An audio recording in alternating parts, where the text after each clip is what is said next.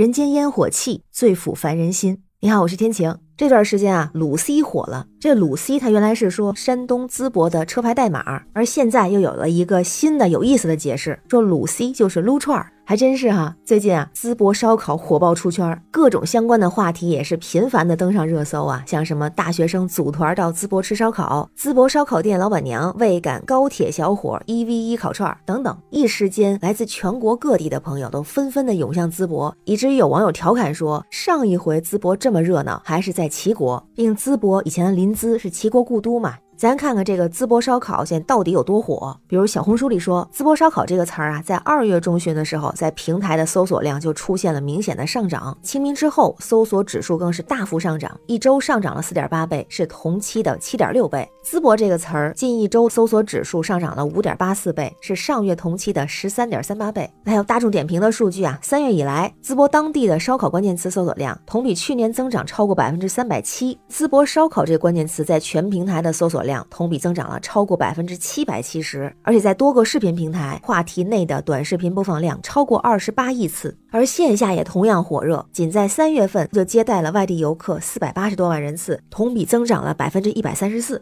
那烧烤每个城市都有，这鲁 C 到底怎么火起来的呀？那有山东网友就说啊，他也不是一下子就火的，这跟之前疫情还有关系呢。说当时是为了分解济南的一些隔离的压力，就一批济南大学生啊被送到了淄博隔离。那那段时间呢，淄博把他们照顾的特别好，想吃啥就给做啥。隔离餐里面还有烧烤。那隔离结束之后，大伙儿就约定春暖花开的时候啊再回来一起吃烧烤。所以今年三月份，这些大学生就按照约定到了淄博。济南到淄博的高铁不到一小时就能到，票价也就是二十来块钱。那他们的做法呢，也带动。了一批大学生，学生之间是口碑传播，又很快引起了一些视频博主的关注，然后逐渐发酵，当地政府也是顺势而为，很快在一些媒体上就点燃了全国各地人民的热情。而他去了之后呢，也是好评连连。比如网友说，吃法很特别，小饼、烤炉加蘸料，灵魂烧烤三件套。就是它这跟其他很多地方烧烤吃法都不一样啊，是烤串烤到七八分熟端上桌，最后的两三分熟啊，由食客自己来烤，可以非常清楚的看到这个烤串上的肉冒出的油光，还能听到噼里啪啦的爆油的声音。然后再把烤串拿下来，一串、两串或三串，还可以更多串啊，加到这个小饼里边一撸，再放上葱。大口的吃起来，还可以配上山东的啤酒啊，就很有地方特色，量大实惠，价格低，非常接地气。所以它其实吸引的不只是国内的博主游客，老外也被吸引来了。是不是有名的，你还记得那个小游戏叫《愤怒的小鸟》吗？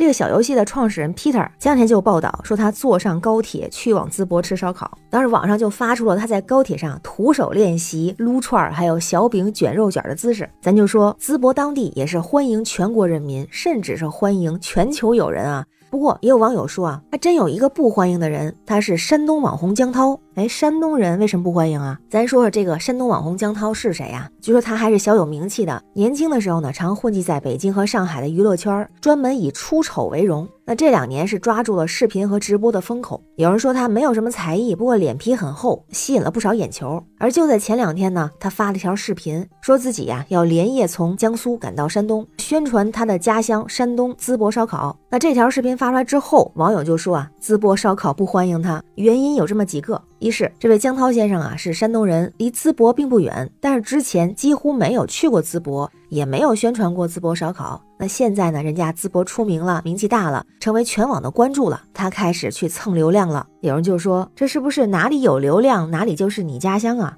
因为网友们还有一个担心啊，就是怕他砸了淄博烧烤的牌子。为什么这么说呢？他之前的很多视频就是贬低某个地方的东西，特别是说啊太贵。比方说，他有一次去青岛，就吐槽人家青岛的饺子实在太贵。他那个视频上写的啊是韭菜鸡蛋三十八一盘，而有网友扒出啊那其实不是韭菜鸡蛋饺子，而明显是韭菜鸡蛋虾仁馅的饺子，也惹怒了一些当地的网友，说他所说不实，搬弄是非，而且啊经常去传播一些负能量的东西，所以就有人说啊淄博烧烤不缺江涛这样的网红，觉得他会拉低淄博烧烤的身价。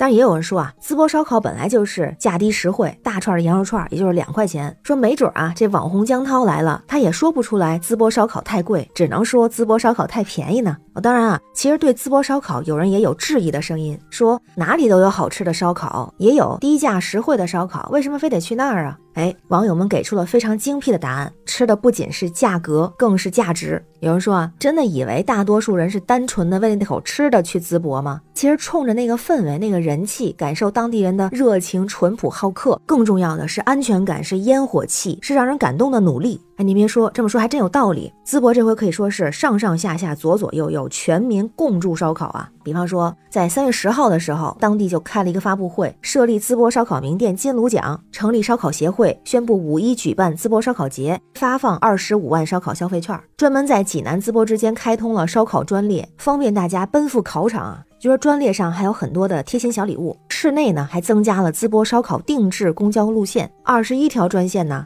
还有网上报的非常火爆的淄博烧烤带火了淄博八大局市场，市场连夜挂牌子洗地迎接游客，还下达了禁止宰客令，不许涨价，不然重罚。还有人说，当地警察也在守护大家的烧烤自由。更有当地的烧烤店老板说啊，现在的烧烤店开着已经不是为了赚钱了，而是为了淄博的荣誉而战。感觉是不是有点像两千多年前的晏子使楚的晏婴，自豪地向全国人民介绍着这座历史悠久的城市，就能感觉到吸引人的还真不只是烟火气、低价格，推广的也不只是烧烤，而是一种面貌、一种文旅生态。怪不得有网友说啊，他们的努力让人感动的想哭。那说的我也想去尝试一下了。那您呢？您对淄博烧烤怎么看呀？会不会去尝试一下呢？欢迎在评论区留言，咱们一块聊。我是天晴，这里是雨过天晴。